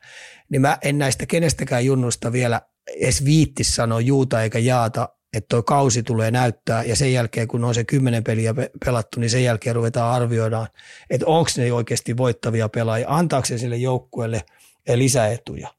Vai onko se siellä sen vuoden opettelemassa, että tuossa nyt Montreali on nähty tässä viime vuodet, niin, niin ne edelleen opettelee ja voin sanoa Montrealista senkin, että kyllä ensi vuosikin menee taas opetellessa. Mä olin tuosta ottanut ylös Flameseista on Matt Coronado, ketä paino siis 3+1 tauluun harkkamatsissa, kun Calgary voitti Canuckset 10-0, niin siellä on taas sitten hehkutettu totta kai kanadalaisessa mediassa, että nyt on kova junnu, niin kuinka varovasti me näissä, no sulla vähän tulikin tosiaan, että aika silkkihansikkaan kannattaa käsitellä näitä aiheita ja vähän ehkä varauksella ainakin suhtautua odotuksiin sitten tuossa, mutta tuleeko sulta mieleen jotain vastaavia, ketä tässä on nyt noussut esimerkiksi? Tämä on hyvä tänne kotimaahan, kun mehän luetaan aina, kun meiltäkin on NHL-sopimuksia nuoret pelaajat tekee. Niin ensinnäkin GM ylistää maasta taivaaseen, sensaatiomaisen hyvät varaus, aivan loistava pelisilmä, plää, plää, plää, loistava, hyvässä kunnossa ja viimeisen päälle hyvä urheilija. Mä en ole koskaan kuullut, että seuran työntekijät tai seuran valmentajat koskaan arvostelisi omaa varaustaan tai omaa pelaajaa, koska se on heidän myyntiartikkeli. Ja tätä tarinaa ne myy mediallekin koko ajan ja sittenhän media kirjoittaa ja sieltä se tulee, niin eihän myyntävään, kun sulla on kaikki pelaajathan aina myytä, ne on kauppatavaraa, niin sen takia nämä arviot, mitkä aina tulee, niin kannattaa jättää vähän niin kuin tuonne vähän sivummalle. Ja pelihän näyttää aina kaiken. Ja sitten kun ruvetaan oikein seuraamaan, niin mitä se pystyy. Ja nämä valmennustiimit, mitkä siellä tekee, niin niillä on kyllä juurta jaksaa, että ne tietää sitten tasan tarkkaa sen, että minkä tyylinen pelaaja on. Mutta ei ne tule julkiseksi sitä ikinä kertomaan esimerkiksi heikkouksia. Tai esimerkiksi mistä sen tekeminen jää kiinni, koska se on heille myyntiartikkeli ja se saattaa olla jossain treidissä arvokas value. Kyllä. Tiedätkö mikä on muuten ainoa paikka, kun seura ei tule julkisesti, mutta tulee kuitenkin ihan päinvastoin olemaan se. Silloin kun neuvotellaan uutta sopimusta, niin sehän menee ihan päällä.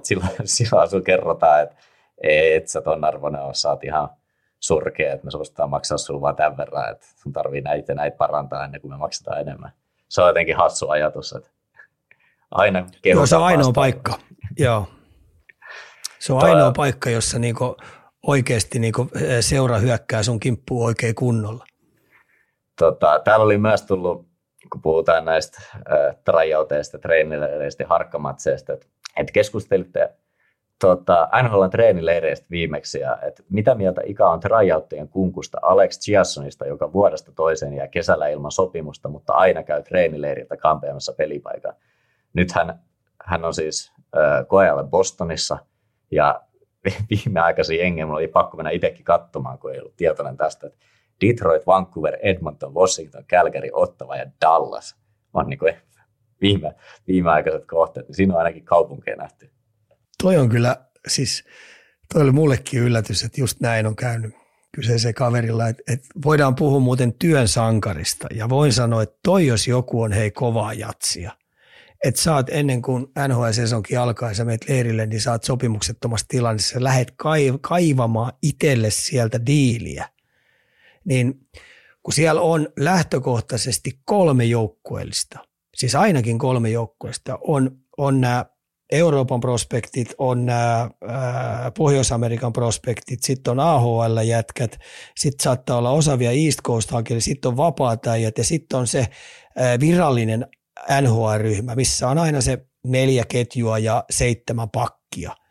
Niin sä lähdet kuule noin takamatkalta repimään ittees sinne NHL-joukkueen viralliseen rosteriin sisään, niin toi on kovaa leikkiä, hei. Hattua päästän anna näijälle. Täytyy olla kyllä päänuppi kunnossa. Onko siinä sitten vaan öökaallut kunnossa vai tuuria vai onko sitten hyvä agentti vai mitä? Onko tuossa niinku kaikki sitten vaan aina osunut kohdilleen, että sitten pystyy repimään sitten aina sinne kokoonpanoon?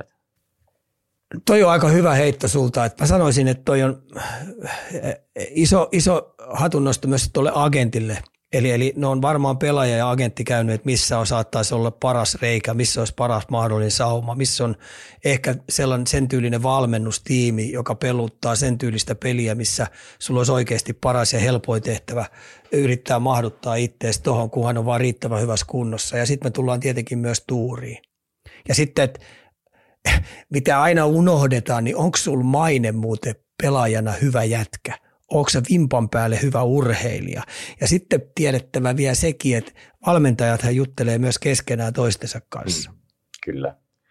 Ja noihan ei, no suomalaisia on monesti käynyt. No en tiedä, onko noilla professional tryout-sopimuksilla niin paljon, mutta ylipäätään kun vapaana agenttina lähtee Euroopasta kokeilemaan NHL:ää, niin ei niillä kovin usein ole sit NS onnellista loppua. Kyllähän noita löytyy pilvin pimein noita esimerkkejä, niin tuossa on ainakin onnistunut. Joo. pari uutta kapteenia tullut. St. Louis nimitti Braden Shedin kapteeniksi ja Boston Bruins sitten Brad Marchandin. Mitäs onko nämä osuvat ollut? Oh, kyllä mä tykkään. Molemmat työtelijöitä ja sitten tietenkin Brad Marchand, niin se ei jätä ketään kylmäksi. Et mun tyyliin karhea kaveri, ja jos ajatellaan, jos se pelaisi SM-liigassa, kun tässä on nyt Tarmo Reunastakin, niin eihän se ei pelaisi peliäkään täällä. Et sen verran rapsakkaa tunteellista toimintaa ja tekee taivaan ja maan välillä kaikkia juttuja. Ja sitten tietenkin sillä on hyvä mentori ollut siinä vierellä, jonka kanssa on saanut pelata, niin Berseronin kanssa, niin varmaan ottanut siltä hyviä juttuja. Ja se, minkä on kuullut tuossa kautta rantain, niin kopissa äärettömän kova liideri. Vaatimustaso ja helvetin kova ollut, joka on sitten käyttänytkin siellä ääntä, että itse asiassa toi oli aika looginenkin juttu. On, mutta onhan hänellä vähän erilainen maine kuin esimerkiksi Bergeronilla tai mitä Charal oli. Mielestäni oli jotenkin hassua, että hän sanoi, että tulee käyttämään näitä oppeja, mitä kyseisiltä kavereilta saanut, niin hyödynnivät ihan mielestäni erityisesti. No. Ja tässä jos voidaan vähän hassutella, niin se joutuu varmaan kaikki NHL-päätuomarit käymään kesäaikana läpi puhelimella ja pyydellä aikaisemmat vuodet anteeksi ja omia juttuja. Ja mitäs jos lähettäisiin puhtaalta pöydältä, kun mä oon nyt kapteeni. Pitäisi vähän pystyä sitten vähän keskusteleekin niiden kanssa. Niin, mutta nythän se on sallittu keskustella. On hänen aatotta. Joo, mutta se tapa, millä hän on, että sillä olisi jatkuvaa pelikieltoa Suomessa. Kyllä, varsinkin että mitä kaikkea nyt ehkä menee. Ne on vanhoja juttuja. Viimeisenä NRistä mulla on Jussi Parkkilan monivuotinen diili Coloradoon. Tämä nyt varmasti meni ihan oikeaan osoitteeseen ja ainakin näytöt puhuu puolestaan. Toi on grindaamista, millä Parkkila on tullut. Tietenkin itse on päässyt kyseisen kaverin kanssa juttelemaan paljonkin ja arvostaa hänen työtään. Ja tietenkin hänen työnjälki näkyy monessa jutussa ja hänen arvostus on noussut tappiin tuolla ihan älyttömästi. Kun toi matka, minkä hän on tehnyt ja sitten kun se hyppäsi tuolta Pohjois-Amerikkaan, niin varsinkin ensimmäinen vuosi, niin kun voi sanoa, että mitä on kuullut, niin on ollut tosi kovaa. Ja jatkuvasti, aina kun nouset aamulla aikaisin ja illalla myöhään mennyt nukkuu pienillä yöunilla, niin valmiina taas antaa kovia näyttöjä omalla tekemisellään, niin pirskatin ylpeä ja tyytyväinen, että suomalaisen jääkiekkovalmentajan työtä arvostaa noin paljon ja se on, pääsee pitkään nyt työstää omanlaista juttua aika mukiin menevässä organisaatiossa. Joo, mä katsotaan, miten mä heitän sut nyt tässä syvään päätyyn. Nythän mä totta kai kävin vähän tutkiskelemassa, miten ylipäätään Jenkkimedia ottanut tämän uutisen vastaan ja vähän yritin sitten argumentteja suuntaan ja toiseen löytää, niin siellä oli mielenkiintoinen keskustelukohta tästä, että kun tämä diili tuli ilmi, niin tietenkin anonyymi tili oli sitten kommentoinut, miksi tehdään näin ja näin, että eihän Coloradon organisaatiosta ole esimerkiksi tullut niin kuin omista varauksista pelaajia, niin siinä olisi käynyt tätä keskustelua, että eihän se ole Jussi Parkkilan tehtävä niiden rukiitten kanssa siellä päivästä toiseen tehdä sitä päivittäistä tekemistä, vaan hänellähän on se edustusjoukko, ja siellähän se tyttö on Grubauer, Kemper, ja nyt viimeisempänä hän oli tämä ketäs nyt siellä oli, Georgiev, kenestä nyt sitten oli, oliko top 5 veskariksi viime kaudella merkattukin, niin mä ajattelin kysyä sulta, löytyykö tietoa esimerkiksi, miten NHLn tai maalivahtivalmentaja esimerkiksi, mitä kaikkea kuuluu sen toimenkuvaan, onko tietoa? Että onko sillä kuin iso esimerkiksi pallo niin sanotusti hallus noiden prospektien kehittämisessäkin? No mä nyt joku voi sitten lisätä tai poistaa, mutta mä oon Parkkilan kanssa tuossa jutellut, ja jos mä muistan nyt oikein, niin ensinnäkin ykkösmaalivahti, kakkosmaalivahti, niin se on hänen vastuulla. Ja sitten tehdään sen mukaan, mitä päävalmentaja ilmoittaa, mikä on pelutus, mikä on se, ja plää, plää, plää. Hänen tehtävänsä on henkisesti ja fyysisesti valmistaa aina se äijä sinne tolppien väliin.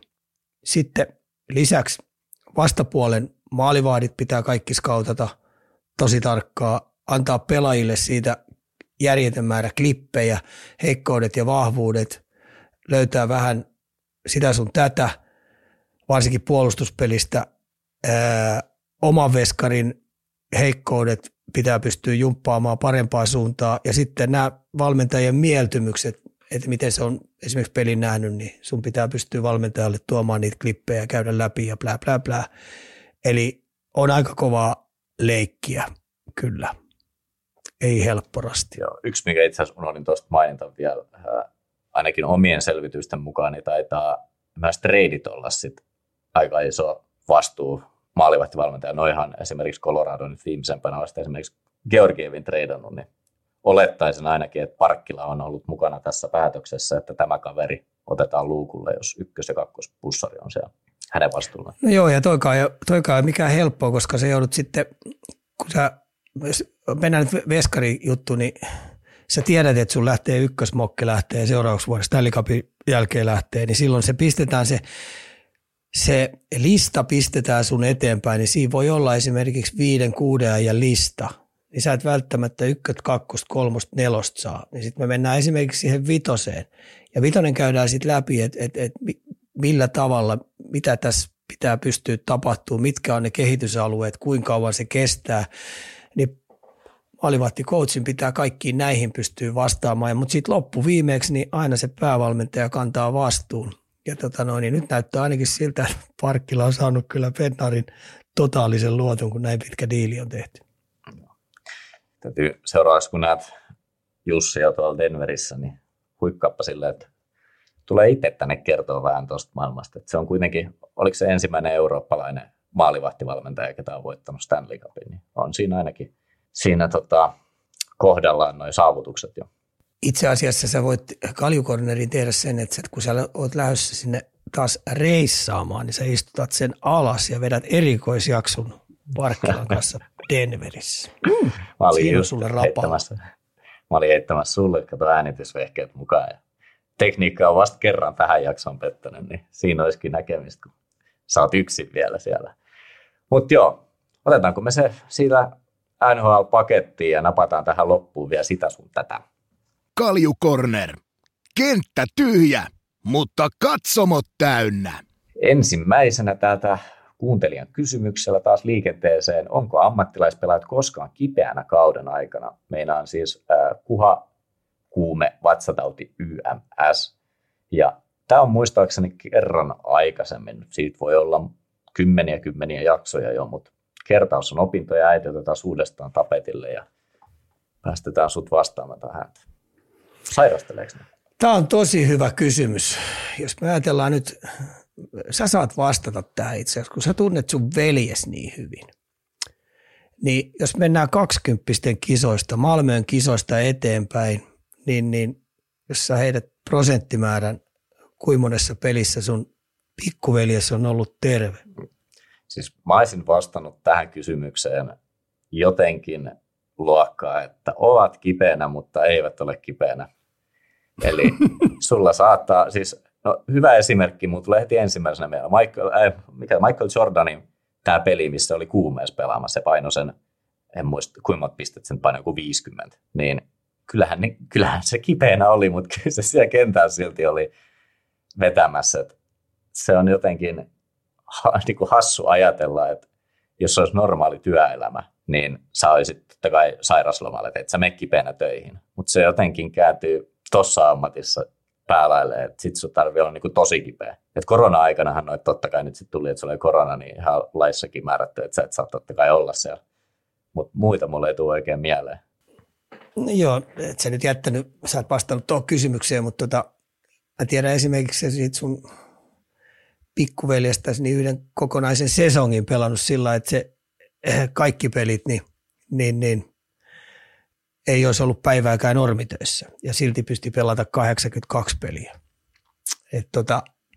Tämä menee aika sillä tavalla, että ihmiset ei edes ymmärräkään, että onko kaikista lähtemään tuohon klamyyriin, tuohon ammattilaisurheiluun, kun puhutaan jääkiekosta, että sä tiedostat sen, että kun sä tuut aikuisikään ja sitten kun aletaan pelaamaan kovia pelejä, mennään korkeimmille tasoille, niin sä et tervettä päivää näe. Et siinä on jotain sairasta, mikä on siinä jutussa, että sun kivunsietokyky pitää olla totaalisen kova, jotta sä voit edes suoriutua siellä kentällä. Tämä on vaikea selittää, mutta toivottavasti ihmiset saa vähän kiinni, mitä mä ajan tässä takaa. Joo, en mä tiedä, otitko sä vielä kiinni tähän nimenomaan, että kyllähän se on ihan päivittäistä, että sulla on paikat klesana, mutta sitten jos puhutaan, että sulla on yskä tai kuume tai vatsatauti tai niin tämmöiset normiflunssat ja vastaavat, niin kyllähän niitä siellä on. Siis nehän matkustaa myös tosi paljon. Ja sitten jos otetaan vielä varsinkin NHL ja vastaavat, missä on ne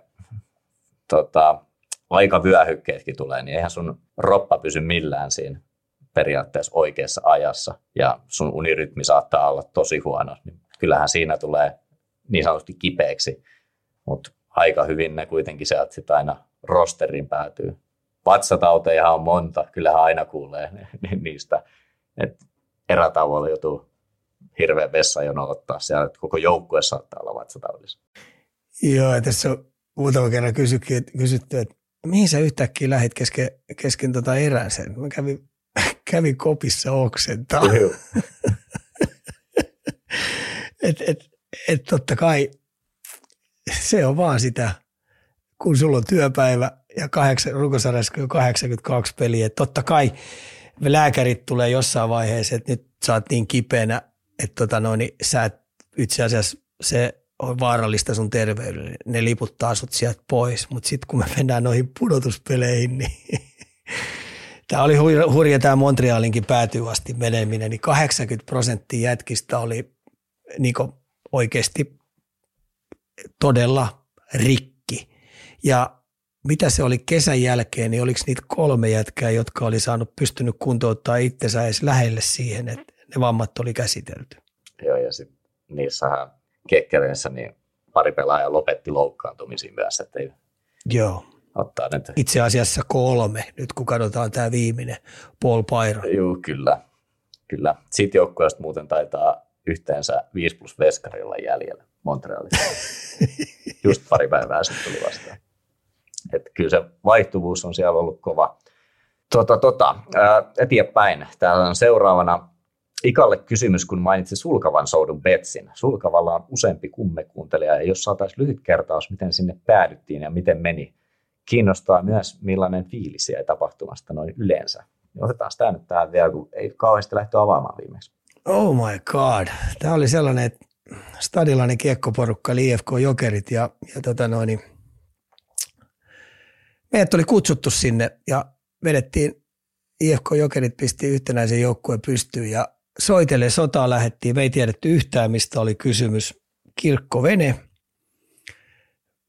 Edellisenä iltana pidettiin normityylinen, kun 2 tällaisia stadilaisia jätkiä on, niin pidettiin saunailta. Ja aamulla meni iltakin pikkutunneille ja voit vaan kuvitella 65 kilsaa, kun lähdetään soutaan, niin kun ei me ollut tajuttu, mihin me ollaan menossa. Ja eihän me soutamisestakaan kauheasti tiedettiin, ei meitä kukaan oikein siitäkään opettanut. Ja ilman värikynää, niin meillä oli juotavaakin, niin koppa koffia oli siinä messissä. Ja virhe sekin. Ihmiset vähän nauriskeli meille, hymälle, että ei pojat kyllä tiedä, mihin on lähtenyt. Ja sitten kun ruvettiin rimpuille siinä, niin huomattiin, että ei jumalista, tämä on rankkaa. Niin 10 kilsan kohdalla jo ensimmäistä rupesi vinkuu, että ei tässä ole mitään järkeä. Me oltiin sitten, suuri osa meistä oli, varsinkin Saarisen Simokas istuttiin vielä, että ypätkää nyt kaikki helvettiin siitä venestä, niin me sohdetaan Simokas vaikka kaksistaan tämä pulkka tonne takaisin niin maaliin. Kestää vaikka kuinka vaan, mutta ikinä me ei luovuteta. Ja sitten rimpuiltiin siitä eteenpäin ja sitten varsinkin, olisiko vähän yli puolen väliin, niin tuli prankkareette semmoinen kaksikkovene ja ne pysähtyi siihen ja opetti meidät soutaan oikein kunnolla, että pojat tehdä rytmi, ettei se ole mitään riuhtomista, tehdä semmoista räpellystä, vaan rytmi pitää löytää, veto, lapa ylös rauhallisesti toiseen ja taas veto. Niin johan me tultiin sitten viimeinen 10 kilsaa, niin oltaisiko me tultu 3. nopein. Aika taisi olla 6 tuntia, 44 minuuttia, 44 sekuntia, ainakin sinne päin. Mitali löytyy. Molemmissa kädessä kämmenen kokoinen rakkula, eli kaikki ihot oli mennyt molemmissa pakarossa, semmoinen ilmapallon kokoinen rakkula, eli maanpäällinen helvetti. Ja suosittelen kyllä kaikille ihmisille, jotka haluaa kestävyysliikuntaa, semmoisen extreme-kokemuksen, että tuntuu, että on voittanut jotain suurta, kun sen vetää soutain läpi, niin menkää sulkava soutuu. Mutta valmistautuminen nukkumisesta lähtien, juomisista lähtien, kaiken näköistä, niin kannattaa vetää oikein kunnolla. Ja valita hyvä soutakaverit. Joo, ja sitten se, että oikeasti ymmärtää sen, että millä tavalla se soutuvene liikkuu, mutta me oltaan stadilaiset jätkät, niin kovin moni meistä ei ollut ikään eläissään soutanut edes, niin sen takia me oltiin vähän niin kuin soitellen sotaa lähettiin. Mutta hei, hieno reissu, enkä vaihtaisi sitä pois, koska paljon saatiin kaiken näköistä juttua aikaa, ja se oli varsinkin hauska siinä veneessä, kun ruvettiin mekin tappelemaan kesken, että luovutetaanko vai ei. Ja kyllä me sitten kaikki soudettiin. Kyllä sit huomaa, että työssä yhteisymmärryksessä. Hyvä muisto, ja kun mä oon 30 vuotta kuullut tästä sulkavasoudusta, ja sä oot aina heittänyt, että menkää sinne. Siellä otetaan miehestä mittaa. No kun teidänkin boksin porukka, kun teidän järjetön kaverimäärä, teitäkin on 20, reippaasti yli 20 hyvä, niin kuin mukamas kovaa äijää, niin pankaa 2 kirkkovenettä siihen pystyyn ja käykää vetämässä. Mutta olette just semmosia äitin pikku höpönassuja, vähän semmosia kermaperseitä, että vähänkin tuommoinen kovempi urheilusuoritus, niitä paskotte housuihin. Näyttö päälle ja sulkavan soutuihin. Heti voidaan tulla, kun kokoat vielä uudestaan tai sun poppoa sinne, niin nyt on tekniikka. Kun ei osaa enää hengissä edes. No se on, voi. Siinä on muutama vaihtanut hiippakuntaa. Sillä mennään, mitä löytyy. Muutama täältä vielä löytyisi, eli täällä on virheitä halutaan korjata. Turusta löytyy lentopalloa, siellä on tutoa. Pari kertaa on nyt vedetty niin vihkoon kuulemaan, että kun on Tamperetta kehuttu ja sitten ilmoittu, että ei Turusta löydy lentopalloa, niin kyllä löytyy. Korjataan sen verran. Onko muita virheitä? Löytyykö? No, onko tullut palautetta? Mä en laske Turun virhe. Odotas nyt. Mä en laske Turkuun nyt virheeksi, koska täällä on, muistan, tässä ei ole hyvä jos 2 vuotta aikaa, kun on ihan oikeasti päättäjien taholta ilmoitettu, että tavoite olisi saada Turku Suomen urheilupääkaupungiksi. No ei me nyt pelkästään, kun meillä on Tepsi oikeastaan ainoa lippulaiva, mikä tuossa on. Interi rämpii omaan tyyliinsä. Okei, tuton lentopallo, mikä tuolta on, niin en mä usko, että sekään ihan lähtökohtaisesti mitalleista, kun tuossa rupeaa rimpuille. Onneksi toi salibändi oli tuossa meillä. Mutta kyllä jos mennään urheilun pääkaupungiksi, niin kyllä meidän oikeasti pitää tänne pesäpallosta lähtien koripallo, saada puitteet ja olosuhteet kuntoon, tiimit kuntoon, niin sitten voidaan rehvastella. Et sitä mä en ota.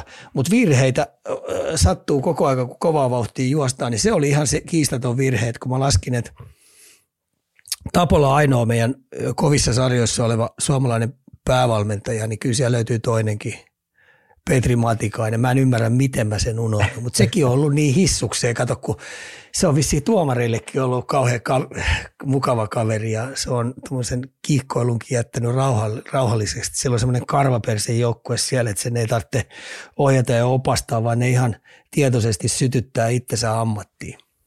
Mutta joo, kyllä rapatus roiskuu ja niitä varmaan tulee lisää, että sit voi korjata.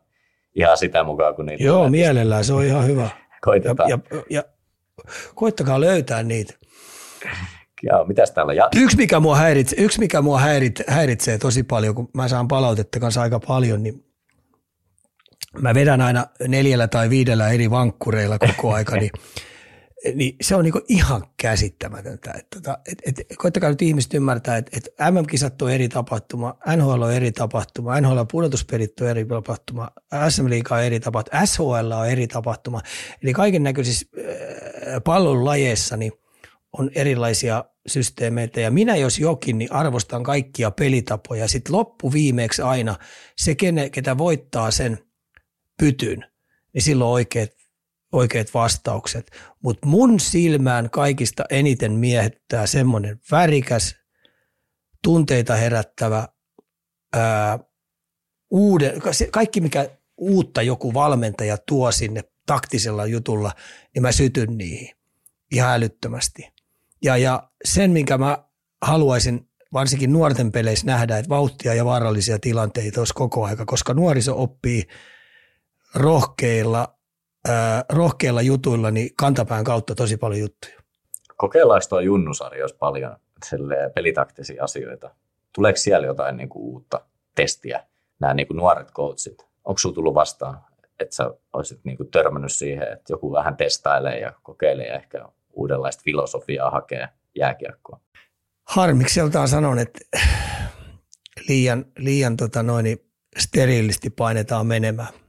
Aivan liian steriilisti. Että entistä enemmän pitäisi uskaltaa pelipaikattomasti pelata. Entistä enemmän pitäisi uskaltaa niitä jätkiä, jotka on ihan kärkiosaajia, niin paukuttaa ihan järjettömät peliajat. Entistä enemmän täytyisi uskaltaa vähän istuttaa ja sitä ja tätä. Ja toivoisin, mutta helpommin sanottu kuin tehty. Voiko siinä olla siis, tulee ihan ajatuksena nyt heti, että se, että sä todistat, että sä oot hyvä valmentaja tai osaat valmentaa, niin sun tarvii vähän niin kuin oikein kopioida joku tietty pelityyli, jossa voidaan todentaa se, että hei, toi osaa coachata tota pelityyliä tällä tavalla, se osaa hommansa, versus se, että kehittäisi ns. Jotain ehkä omaa siihen niin kuin puhtaasti. Eihän niin kuin pyörään tarvitse uudestaan keksiä, mutta silleen niitä tiettyjä nyansseja nyt ehkä voisi tuoda siihen. Ja sanotaan nyt se, että en itse ole mikään jääkiekkovalmentaja, niin en tiedä edes, onko tämä niin kuin mahdollista edes muuten kuin ajatuksen tasolla. Siis sä oot ihan oikein jäljellä, että jos mä lähtisin taas junnuja koutsaamaan, niin se on oikein kunnon laboratorio. Pitää uskaltaa koittaa. Mä nyt painotan sitä, että kun ihmiset ymmärtää se, että jääkiekko on yksi näistä pallopeleistä se nuorin. Eli me ei olla lähelläkään niitä juttuja. Puhutaan taktisesta pelaamisesta tai puhutaan parivaljakkopelaamisesta tai puhutaan kolmikko- ja viisikkotason toiminnasta, niin ei lähelläkään sitä maalia, mihin meidän rajat tulee viemään. Niin siellä pitäisi entistä enemmän uskaltaa kokeilla. Ehdottomasti. Ja sitten kun nuo urheilijat kehittyy koko ajan, ne on parempi kuntoisia ja nopeampia, vikkelämpiä, taitavampia. Sitten ennen kaikkea, kun nuo mailatkin on kehittynyt koko ajan, niin junnuvalmentajan pitäisi uskaltaa testata ja kokeilla. Joo. Otetaanko me jalkapallo loppuun vielä? Siellä oli mestarien liigaa toivottu. Arsenal tulikin jo, jaette sarjapisteet Tottenhamin kanssa. Mitäs vielä? Mä näin, että Radetski oli siellä koppailut pilkkuja. Mitä kaikkea on? Sä oot enemmän jalkapalloihmisiä kuin mä. No joo, siis tähänkin mun on nyt sitten sanottu, kun aika on rajallista, niin mua ei kiinnosta kuin Arsenaali ja Arsenaalikohtalo. Että totta kai tulee urheiluruutu ja toi mikä tulosruutu, niin tulee katseltua ja sitten katseltua sieltä, että kuka on. Mutta Arsenaali on se, mikä meikäläistä kiinnostaa ja mulla on ihan se ja sama, miten nuo muut rimpuilee tuolla. Et nyt kun Arsenalista puhutaan, niin City on se, mitä me jahdataan. Ja Cityn tyyliseksi joukkueeksi, joka pystyy käsittelemään kovia paikkoja ja pystyy säätelemään omaa pelaamista ammattimaisesti, niin se on se meidän maali. Tikun nokassa on City. Manchester City.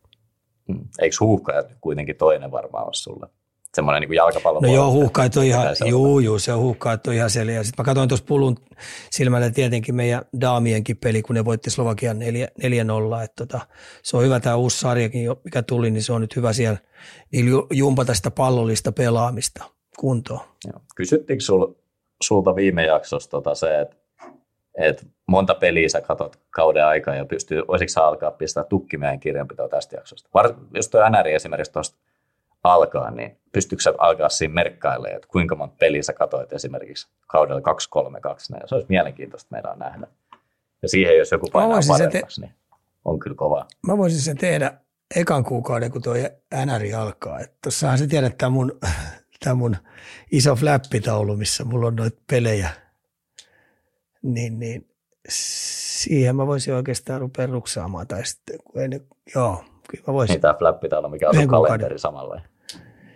Niin, mikä on kalenteri, että siellä on noin tärkeimmät joukkueet, mitkä on, ja pelit on. Niin. No, ota siitä tukki meidän kirjanpitoon. Joo, niin, mä voisin sen vetää, kun NRI alkaa, niin ihan kuukausi. Katsotaan, mitä sitten saadaan. Joo, vapaata sanaa. Mitäs tulee mieleen? Ota siitä koppi. Mitä on unohdettu? Mitä on tulossa? Ei oikein, tämä on ihan mukava viikko tulossa. Ja tuossa on nyt tietenkin kiva nähdä toi Oulun Kärppien. Mitä siellä on? Heillä on myös isot pelit tulossa. Ilveksen tämä viikko, mikä on. Ja sitten tietenkin me kaikki odotetaan sitä, että miten tuon Tapparan pelitavan, että paraneeko se vai löytääkö vastapuolet uusia elementtejä. Ja sitten ennen kaikkea IFK on tuossa, että miten IFKlle tuli taas pari pahaa loukkaantumista, että niin miten ne sen käsittelee. Että paljon hyviä juttuja. Ja sitten ennen kaikkea, hei, miten toi Mestis tuossa. Jokerit on siellä kuitenkin aika iso voimavara tällä hetkellä. Että toikin uutuuden viehätys, minkä Jokerit tuo tuohon, niin tämä on nyt vaan kerran käytössä ollut. No, mitäs Mestiksessä alkukierrokset noin ylipäätään? Onko se seurannut sieltä? No mä seurasin pulusilmällä vaan, että ei niin kuin millään ehtinyt Jokerittenkaan peliä katsoa. Että Jokerit kävi Espoossa riittämässä ja pisti Mestiksen yleisöennätykset. Siellä on aikamoiset karnevaalit ja sitten oli se eka peli siellä Keramalla. Että sekin mua harmittaa tosi paljon, että ei sitä Hartwall-areenaa saada käyttöön sieltä, että mä en ymmärrä, että minkä takia Itäblokki sen perseitä pitää nuolla, vaan kylmän viileästi se halli käyttöön, että niinhän et ensi suomalaisille yrityksille ja Venäjälläkin. Et mikä siinä on niin saamari vaikeaa, että sitä Hartwallia ei saa käyttöön. Joo, eiköhän se ala sitä muuten ole siinä, eli kiitos Ika ja erityisesti kiitos kuuntelijoille taas kysymyksistä. Että se helpottaa aina meidän jaksojen tekoa. Ei me tarvitse kuin vastailla täällä. Eikö se ole aina mukavaa? Höpötellään vaan niitä. No, joo, kiitoksia vaan kaikille. Veikkaan, että tässä on muutamia sellaisia juttuja, joista keskustelua riittää ja piisaa. Joo, ja kaikki me ei todellakaan kerätä aina käymään. Me otetaan ne tänne talteen ja tykitetään aina sitten siihen sopivaan kohtaan. Et toki voi pommittaa, jos jää. Ja halutaan erityisesti ne, että kyllä ne sitten viimeistään kolmannella kerralla aina pakotetaan sinne jaksoon. Et eipä tässä muuta kuin kiitoksia kuulemiin ja lainataan taas Petopodia ja tehdään tästäkin viikosta mestariteos.